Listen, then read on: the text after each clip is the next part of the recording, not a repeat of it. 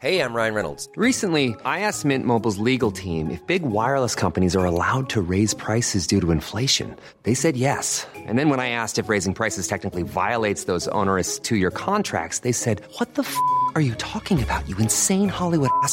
So to recap, we're cutting the price of Mint Unlimited from $30 a month to just $15 a month. Give it a try at mintmobile.com slash switch. $45 upfront for three months plus taxes and fees. Promo for new customers for limited time. Unlimited more than 40 gigabytes per month. Slows. Full terms at mintmobile.com.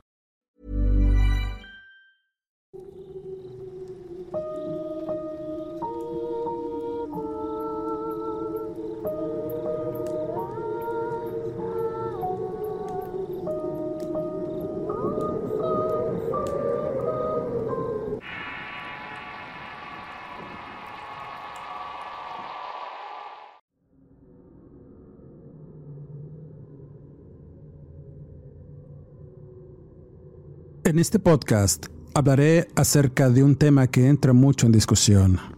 Cuando nos involucramos en el tema de manifestaciones paranormales y entidades de diversos tipos, a veces pueden confundirse en una sola, pero existe una amplia clasificación de ellas, sobre todo por su aspecto y alcances que pueden llegar a tener al momento de provocar miedo y una sensación de pavor. Al momento de encontrarte de frente con alguna, puedes verlas, Puedes sentirlas o incluso manifestarse en tus sueños, pero son las almas en pena las que mayormente nos rodean y son bastante habituales de ver para algunas personas, aunque para otras no tanto. Soy Eduardo Liñán, escritor de horror, y este es el Horrorcast de Relatos de Horror. Antes de continuar, suscríbete al canal y activa las alertas. Continuamos. Existe una discusión entre personas que estudian estos fenómenos de cerca y otras más que aunque no estén involucradas, siempre surge este tema de conversación al tratar de resolver el misterio de por qué algunas personas pueden sentir y en algunos momentos ver con mucha claridad el mundo sobrenatural que nos rodea. No se sabía ciencia cierta qué condición tiene alguna persona para tener esta capacidad pero gracias a ella es que muchos estudiosos han logrado determinar y clasificar en distintas ramas a todas estas manifestaciones del tipo paranormal, que van desde un fantasma hasta un poderoso demonio que puede desencadenar tragedias inimaginables. En este podcast comenzaré a hablar quizá de las más comunes y que podemos encontrar en cualquier parte del mundo, incluso en nuestra casa podemos tener la presencia de alguna entidad de origen humano que nos coloque al filo del pavor por su presencia y manifestaciones de estas entidades que tienen un momento de aparecerse en nuestro diario y están asociadas con el temor de pensar que quizá algunas personas, después de morir, aún siguen vagando en la tierra de los vivos. Son las llamadas almas en pena de personas que tuvieron una vida en esta tierra probablemente en una época anterior y por algún motivo se niegan a dejar este mundo, por lo que sus apariciones se convierten en algo pavoroso y sobrenatural, pues la gente asegura que a veces se les puede ver rondar y lamentarse en las calles apareciéndose ante personas que alguna vez conocieron, dejando en claro que están muertas, pero aún siguen vagando del lado de los vivos. Las almas en pena son llamadas así porque no han logrado superar la muerte o murieron de una manera trágica, dejando tras de sí muchos pendientes y situaciones que solo éstas pueden comprender. Se les puede encontrar comúnmente en casas, edificios viejos, lugares y caminos desolados entre otros donde probablemente cayeron muertos por diversas razones. Murieron abruptamente y les quedó algo pendiente, un motivo por el cual aún siguen apareciendo de forma espiritual buscando la manera de resolver aquello que dejaron inconcluso, así como aquellos que no esperaban la muerte y están ahí, sin saber realmente que están muertos. Estas presencias extrañas apenas visibles, de pronto surgen en medio de la carretera provocando accidentes o pidiendo ventón a la gente que pasa por ahí. Son esas presencias que se te aparecen en la calle quejándose o buscando la manera de comunicarse y hacerse presentes para que las personas puedan ayudarles a descansar en paz. Es común encontrarlas en donde perdieron la vida. También son comunes los testimonios de gente que dice que cuando pueden observar alguna y tienen la suerte de ver las facciones en sus rostros, Estos muestran desesperación, confusión y pérdida. Quieren llegar a su casa pero no pueden. Quieren ver de nuevo a su familia pero les es imposible y son entidades que no aceptan su muerte. Estas almas comúnmente se les relaciona con tormentos pues en su andar es claro que ya no pueden dejar este mundo y quieren manifestarse en él sin importar el lugar o el tiempo. Pues hay quienes dicen que han visto ánimas que partieron recientemente o hace años o incluso siglos y aún se pueden ver rondar sus espíritus vestidos de forma antigua y provocando el terror sobre la gente que llega a verlos, formando así muchas leyendas de aparecidos que siguen vigentes a lo largo y ancho del mundo. Hay muchas hipótesis sobre por qué el espíritu de una persona se niega a irse de este plano. Personas afirman que al encontrarse con este tipo de manifestaciones pueden experimentar un sentimiento de culpa que emana de ellas y que marcan la mayoría de las apariciones con este sentimiento, algo que hace el espíritu quedar suspendido en un espacio atemporal, convirtiéndose en un desencarnado.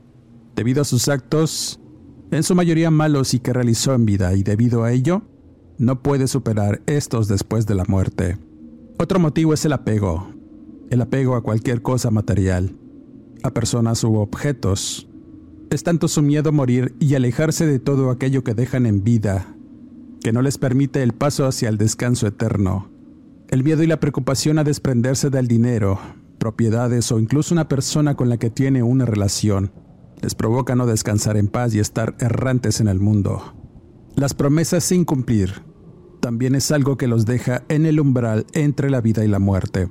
Hay personas que se quedan sin cumplir alguna promesa y es aquí cuando los vivos pueden recurrir incluso a mediums para saber o determinar la tarea.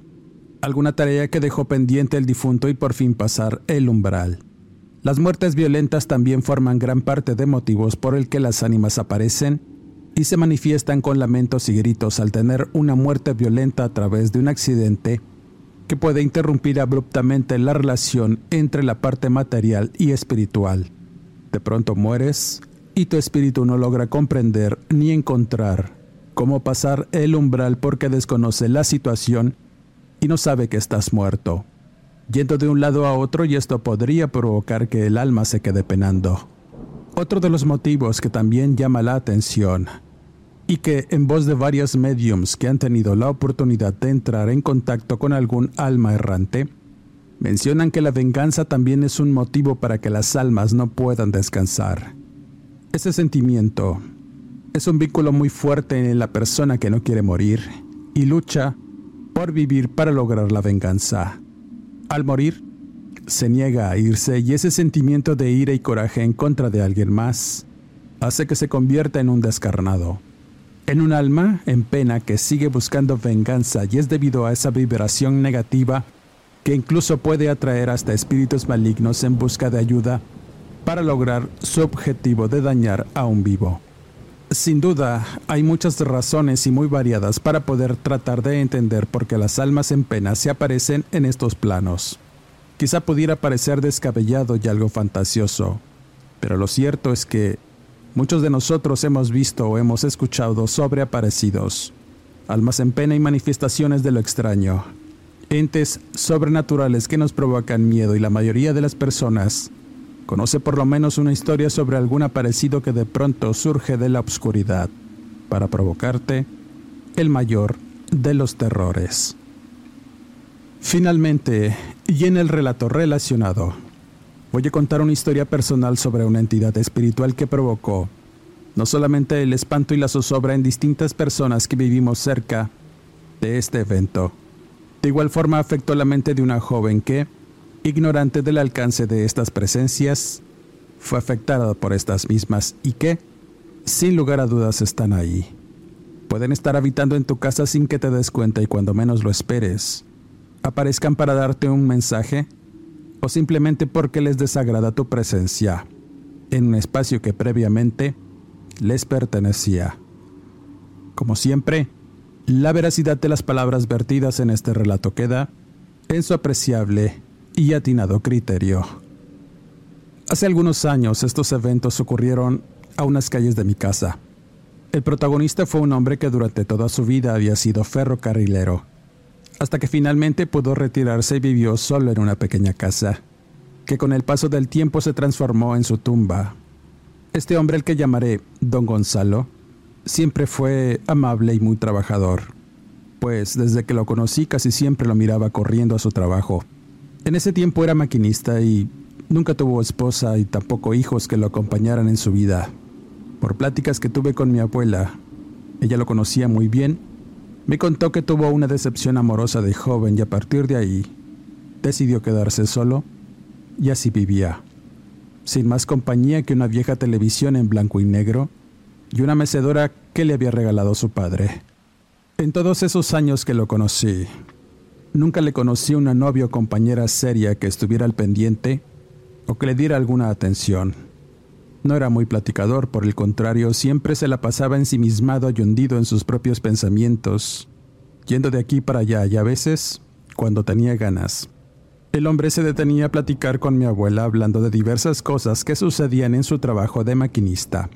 Algunas veces llegué a escuchar historias sobrenaturales que sucedían en esas vías, y muchas de esas historias marcaron mi imaginación con seres fantásticos y entidades sobrenaturales que provocan espanto y miedo en la gente que las llegaba a observar. Particularmente a don Gonzalo nunca le sucedió nada.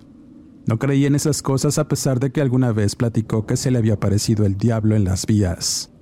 Fuera de eso, solo eran historias para espantar a la gente, historias que según él no tenían sentido. Con el paso de los años cambió la colonia. Mis familiares y vecinos se fueron y otros llegaron, pero don Gonzalo aún seguía ahí envejecido como su casa y sus recuerdos. Lo miraba caminar por las calles todas las tardes cuando iba a comprarse una gaseosa y un pan dulce. Y sin falta, todos los días caminaba con pasitos lentos, siendo bastante peculiar ver al hombre y los vecinos se acostumbraron a su presencia al igual que yo, pero de la misma forma de alguien que no contaba sus historias o su vida y tampoco sus necesidades, pues cada día se notaba más viejo y enfermo. Alguna vez llegué a visitarlo, vivía de forma humilde en una casa que aún conservaba su alma de madera. Con el paso de los años fue construyendo paredes de ladrillo hasta que tuvo un cuarto donde se quedaba y donde tenía sus únicas posesiones. Detrás de este cuarto se levantaba lo que había sido su casa de madera, la cual se estaba cayendo a pedazos.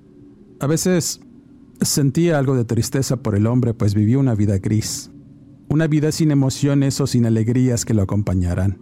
Aún seguía invitando meretrices a su casa cuando se escapaba a beber por las noches o los fines de semana e iba seguido a una fétida cantina muy cerca de su casa, en donde siempre salía abrazado de una mujer que le daba amor por dinero y se retiraba durante la madrugada dejando al hombre más solo que como estaba.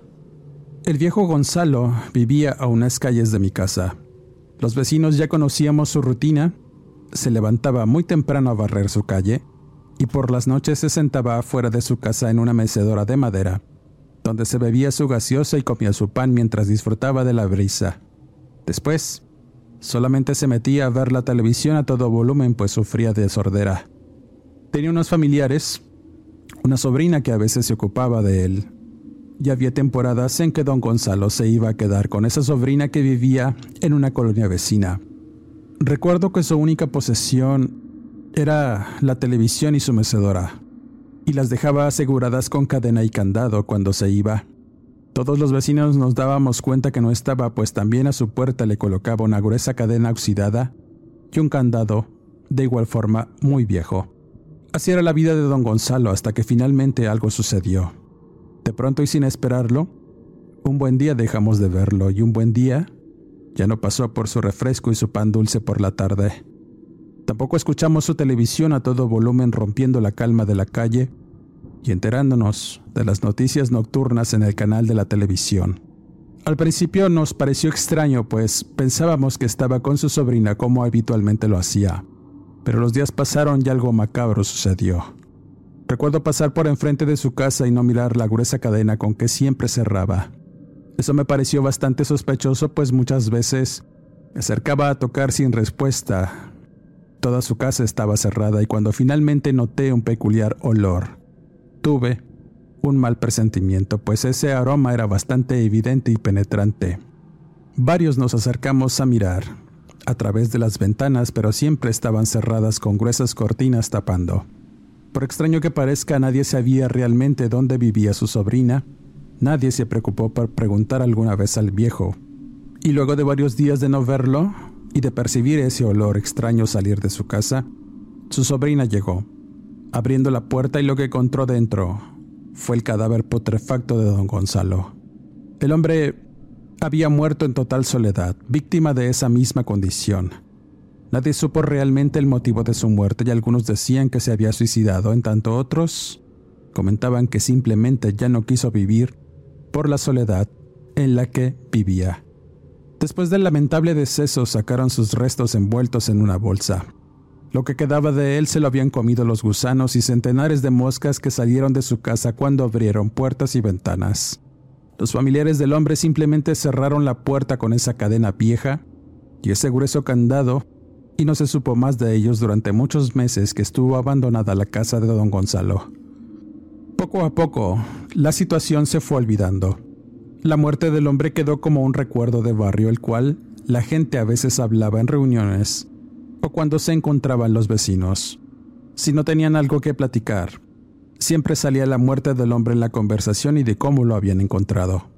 Pero fuera de eso, poco a poco se fue olvidando hasta que finalmente los familiares del hombre regresaron a la propiedad para tomar posesión de la casa y lo que hubiera dejado, que no era mucho realmente. Lo que noté es que la gente no había limpiado los restos mortales del hombre, así que aún se podía percibir cierta pestilencia que salía de ese lugar. Y uno de esos días en que estuvieron limpiando, Amaneció el colchón del viejo colocado cerca de un contenedor y aún tenía manchas del cadáver en descomposición, unas que dejaron un recuerdo marrón y macabro de su cuerpo inerte mientras era consumido por gusanos, y esa tétrica postal desagradó a mucha gente, queriendo reclamarle a los familiares por su insensibilidad. Pero estos iban y venían y realmente no platicaban con nadie. No se sabe si el colchón se lo llevó un carretonero o alguien que realmente lo necesitara pero era inquietante pensar que una persona durmiera sobre un colchón porque había dejado su recuerdo mortal impregnado en la tela. Y con el paso de los días, esa casa humilde y mal hecha de material donde vivía el hombre también fue cambiando. Las viejas ventanas de herrería fueron sustituidas por aluminio y las puertas de lámina carcomida dieron paso a unas modernas de madera, dándole un aspecto más moderno además de derrumbar la parte de madera que aún tenía por una construcción de nuevas paredes que hicieron una casa habitable para una familia. En principio pensábamos que los familiares se iban a mudar, pero días después la pusieron en renta pasando varias semanas sin que nadie la ocupara, hasta que un día vimos un camión de mudanza que bajaba muebles en el lugar. Se había rentado y las personas que llegaron eran una familia compuesta por padre y madre y un par de hijas adolescentes. Por supuesto, algunos vecinos se acercaron a saludar y presentarse y por comentarios de unos, Afirmaban que estas personas eran bastante serias, muy reservadas y sin querer involucrarse. Casi siempre mantenían la puerta cerrada, así como sus ventanas con gruesas cortinas negras que impedían ver al interior. La señora salía por mandado y las pocas veces que la llegábamos a ver, siempre iba con su hija mayor, la cual claramente tenía un problema. Se notaba retraída, un poco torpe al caminar y siempre sumida en sus pensamientos en tanto la otra más joven iba a la secundaria, siendo más despierta que su hermana y a veces jugaba con los demás chiquillos de la cuadra, pero su madre la metía cuando servía la merienda. Por las tardes el señor llegaba de trabajar de alguna industria, pues casi siempre lo mirábamos con un brillante overol naranja. A veces por las mañanas me lo encontraba en el camino, pues pocas veces lo saludaba y siempre traía un rostro bastante desencajado y preocupado. Algo le mortificaba, y eso hacía que imaginara cosas, pero sobre todo, que me acercara a preguntar una inquietud, una que se había instalado en mi cabeza desde hacía tiempo, desde que llegaron a habitar esa casa y era si ocurrían cosas sobrenaturales en ese lugar. Esta inquietud surgió por una conversación que tuve con un vecino que vivía enfrente de la casa de don Gonzalo. Una tarde que regresaba de trabajar, me quedé jugando cartas con él durante un buen rato. El vecino estaba algo preocupado porque aseguraba que el viejo se estaba manifestando en su casa semanas después de haber muerto, y que además Lo podía ver durante ciertas noches cuando escuchaba esa vieja mecedora de madera que tenía al rechinar y haciendo ruidos raros en la oscuridad de la noche, ruidos que hacían al vecino levantarse para asomarse por su ventana y darse cuenta que su ánima se presentaba. Reveló además que no podía verlo con claridad o distinguir su rostro, ni algo en su cuerpo que le indicara que en realidad era don Gonzalo. Solamente podía ver su sombra difuminada sentada en el sillón, siendo algo negro que parecía proyectar su cuerpo y esa figura de pronto desaparecía ante sus ojos. Al igual que ese objeto, donde se mecía. Era como si el viento nocturno deshiciera esa visión y a veces también despertaba por las noches porque parecía que su tele se encendía y eso era verdaderamente imposible pues los familiares se la habían llevado. El silencio era roto por ese sonido interminable de un canal que no tenía sintonización. Pero la manifestación más poderosa que llegó a experimentar fueron los lamentos. Unos lamentos desgarradores que erizaban la piel cada que los escuchaba. El vecino los definía como profundos quejidos roncos que rompían la calma de la madrugada. Eran como una voz que pedía ayuda desde el más If you're looking for plump lips that last, you need to know about Juvederm lip fillers. With Juvederm Volbella XC and Juvederm Ultra XC, your lip look, whether it's subtle or bold, can last up to one full year with optimal treatment and no additional maintenance. Find a licensed specialist and see if it's right for you at juvederm.com today. That's J U V E D E R M.com. Add fullness to lips in adults over 21 with Juvederm Volbella XC or Juvederm Ultra XC. Do not use if you have severe allergies or a history of severe allergic reactions, or if you're allergic to lidocaine or the proteins used in Juvederm. Tell your doctor if you have a history of scarring or taking medicines that decrease the body's immune response or that can prolong bleeding. Common side effects include injection site redness, swelling, pain, tenderness, firmness, lumps, bumps, bruising, discoloration, or itching. As with all fillers, there's a rare risk of unintentional injection into a blood vessel, which can cause vision abnormalities, blindness, stroke, temporary scabs, or scarring. For full important safety information, visit juvederm.com. Spring is my favorite time to start a new workout routine. With the weather warming up, it feels easier to get into the rhythm of things. Whether you have 20 minutes or an hour for a Pilates class or outdoor guided walk, Peloton has everything you need to help you get going. Get a head start on summer and try Peloton risk-free with Peloton Rentals at onepeloton.com slash bike slash rentals. ¿Qué tal te vendría una limpia de primavera? Sin duda la llegada de una nueva estación es la oportunidad perfecta para traer mejor energía a tu vida, incluyendo abundancia y dinero en efectivo por tus compras diarias gracias a iBota. Así es, y lo mejor es que no tendrás que recurrir a la brujería para traer riquezas. Solo descarga la aplicación de iBota totalmente gratis. Agrega tus ofertas y obtén dinero real que podrás transferir a tu cuenta bancaria, PayPal o tarjetas de regalo. Forma parte de la comunidad de 50 millones de usuarios que ya disfrutan de los beneficios de más de 2.700 marcas y gana hasta 256 dólares por año. Con iBota ya no tendrás que recurrir a un amarre de amor para conquistar a tu crush. Y con el dinero que ahorraste podrás invitarla a una cena elegante o al fin comprar ese viaje con el que siempre soñaste. Y si eso no es suficiente para convencerte, en este momento iBot está ofreciendo a nuestro público 5 dólares. Solo por probar iBot usando el código ROR cuando te registras. Solo tienes que ir al App Store o Google Play Store y descargar la aplicación iBot gratis. Para comenzar a ganar dinero en efectivo y usar el código ROR. Eso es iBota en Google Play o App Store y usa el código ROR. Atrae abundancia a tu vida con iBota y corre a descargar la aplicación.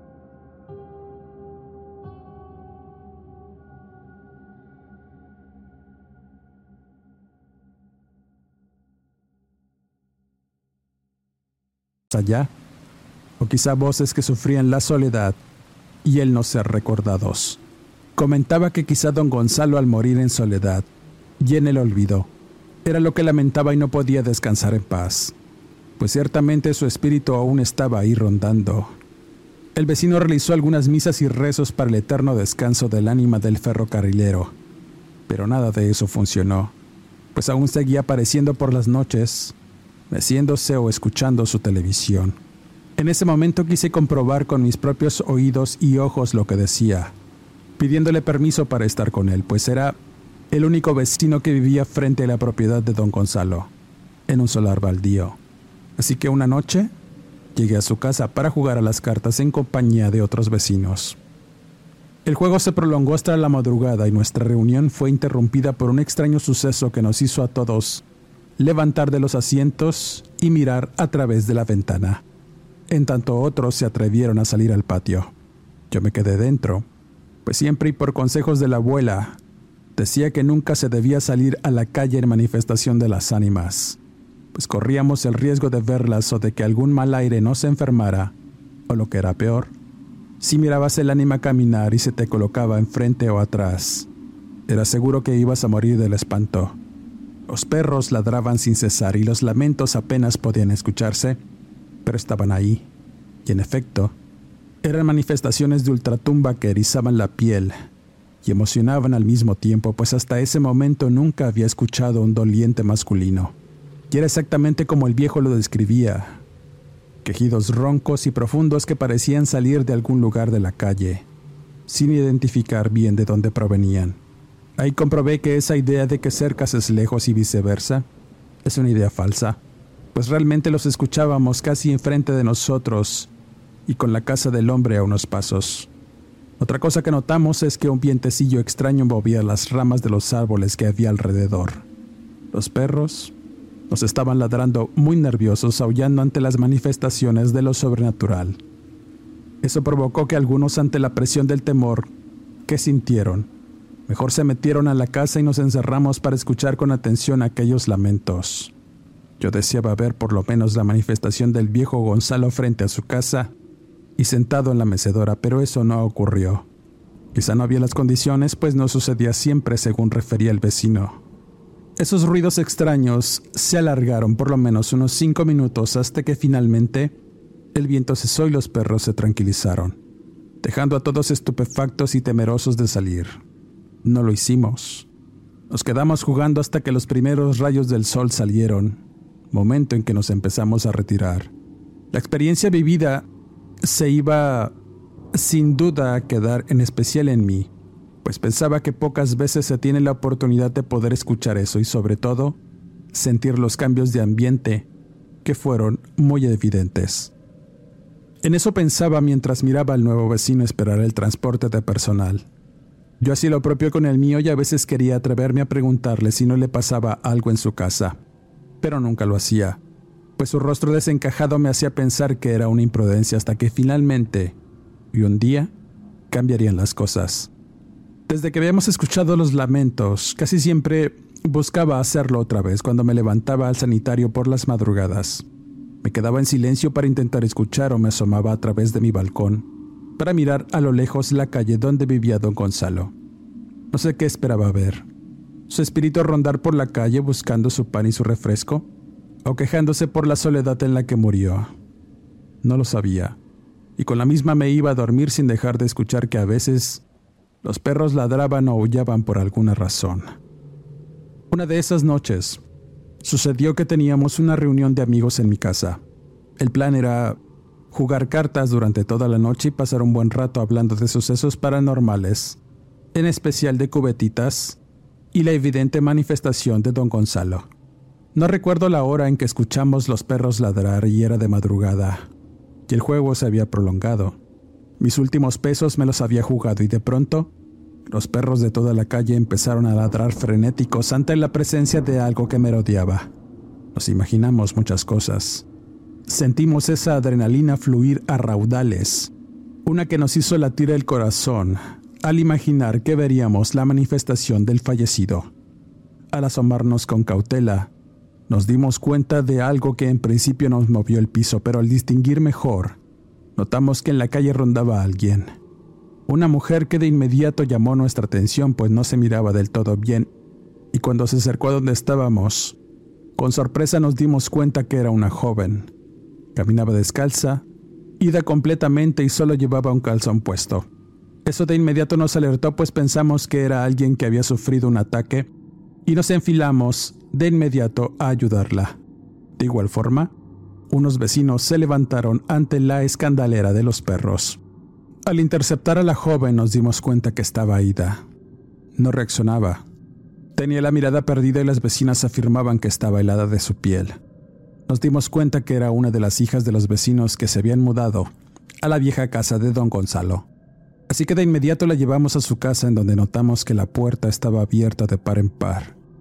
Al tocar, de inmediato se levantaron los señores que se espantaron al ver a su hija en esa condición, pero sobre todo en la calle, diciendo que no habían cerrado bien la puerta pues continuamente sufría de sonambulismo y evidentemente la joven estaba enferma de su mente pues no era normal ese comportamiento. Pero mientras conversábamos con los vecinos, sucedió un evento un tanto extraño y que me hizo pensar ciertas cosas que confirmaron mis sospechas. La joven comenzó a hablar frases muy extrañas. Su voz era completamente diferente. Era ronca, profunda y decía incoherencias. De entre todas esas frases que no tenían ningún sentido, mencionó algunas que me parecieron familiares y de inmediato sospechamos de algo sobrenatural, algo que ocurría ahí. Pero no podía entender hasta qué punto y por esa noche dejamos al matrimonio muy tranquilo y a la joven en un estado bastante extraño. A pesar de ver que evidentemente estaba enferma, su semblante y cuerpo estaban completamente alterados su humanidad muy rígida, y su rostro había cambiado notablemente. Y hasta ese momento no quise atar cabos ni hacer conjeturas. Nadie de los que estábamos ahí quisimos decirles o informarles a los vecinos el lugar donde vivían y qué había ocurrido ahí. El evento pasó y empezaron a correrse voces en la calle sobre esa situación. Sin embargo, me inclinaba por otras razones, y un día recuerdo que salí de trabajar y el plan era asistir a un bar del centro de la ciudad. Era día de pago y todos los compañeros estábamos muy dispuestos, así que caímos en un pequeño bar donde había un buen ambiente.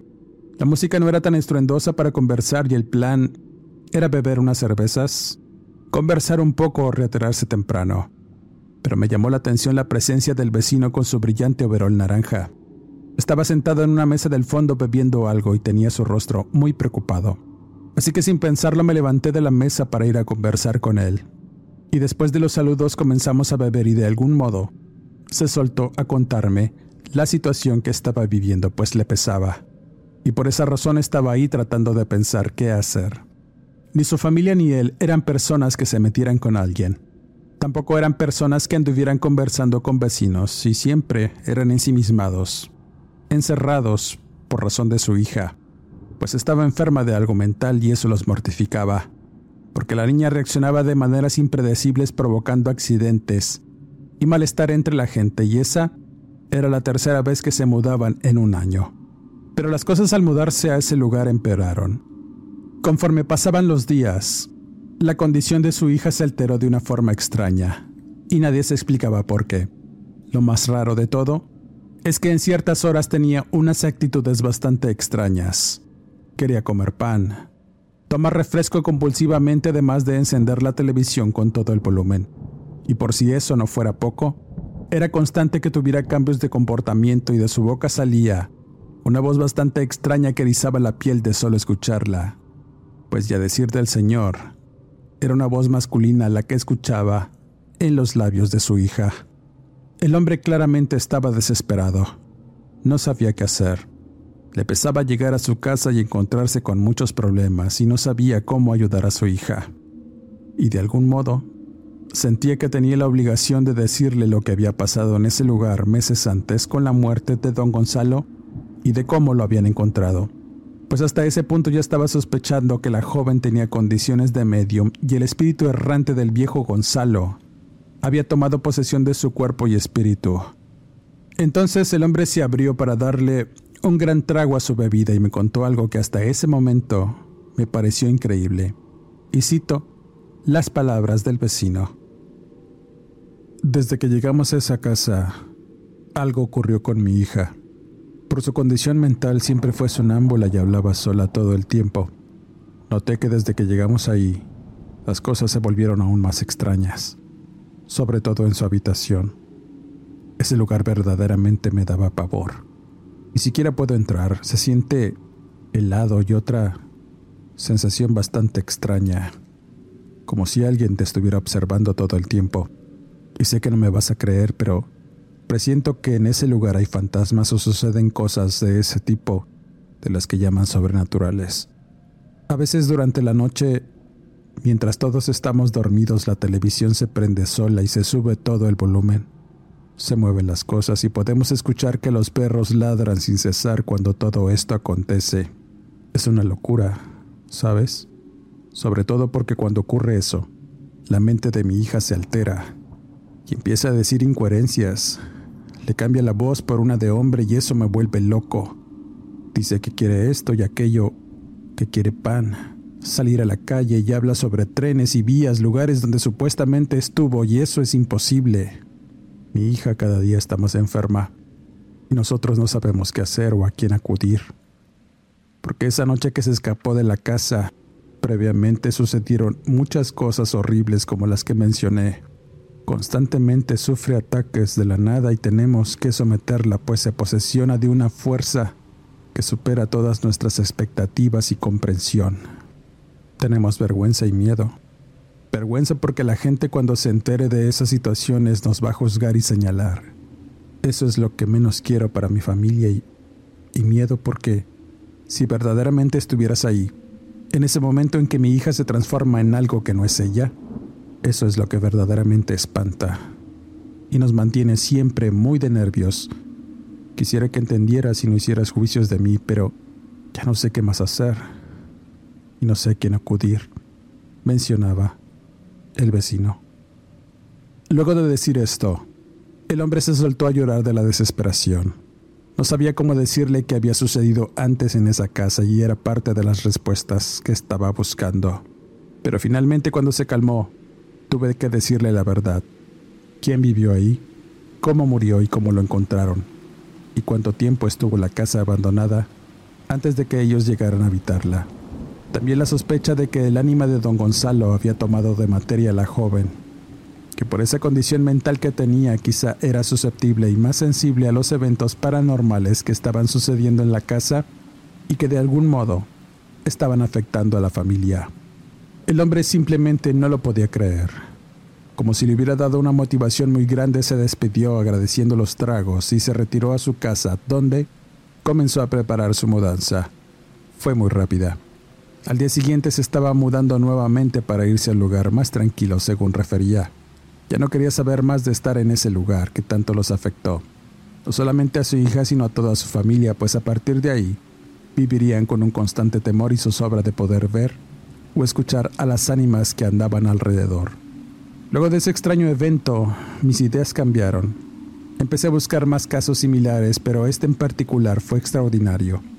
No sé si en realidad el espíritu de don Gonzalo fuera quien causara tantos problemas, pero cuando la familia se fue de la casa, quedó abandonada nuevamente por varios meses hasta que finalmente la tuvieron que derrumbar para dar paso a la construcción de nuevos departamentos.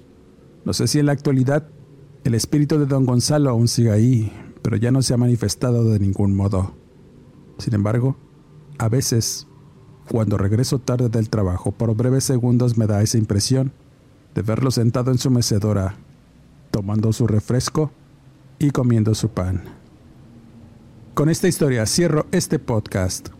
Quisiera mandar saludos cordiales a Irma Burela por su amistad e invaluable apoyo a un servidor, a la señora Adriana Quintero, a Suri y Azul, que también me escuchan en cada emisión, a Diana Espinosa, a don Gabriel Mora y su familia. Suscríbete al canal y activa las alertas. Búscame en redes sociales como Eduardo Liñán, escritor de horror, donde podremos estar en contacto y podré responder a todas tus dudas. Sin más que agregar, no me despido y nos escuchamos en el siguiente podcast.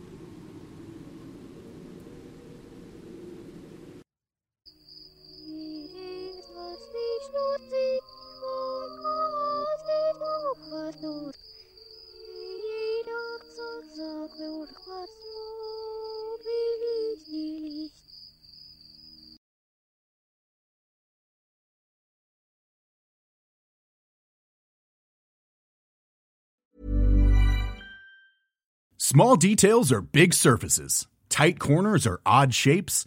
Flat, rounded, textured, or tall. Whatever your next project, there's a spray paint pattern that's just right. Because Rust new Custom Spray 5 in 1 gives you control with five different spray patterns. So you can tackle nooks, crannies, edges, and curves without worrying about drips, runs, uneven coverage, or anything else. Custom Spray 5 in 1.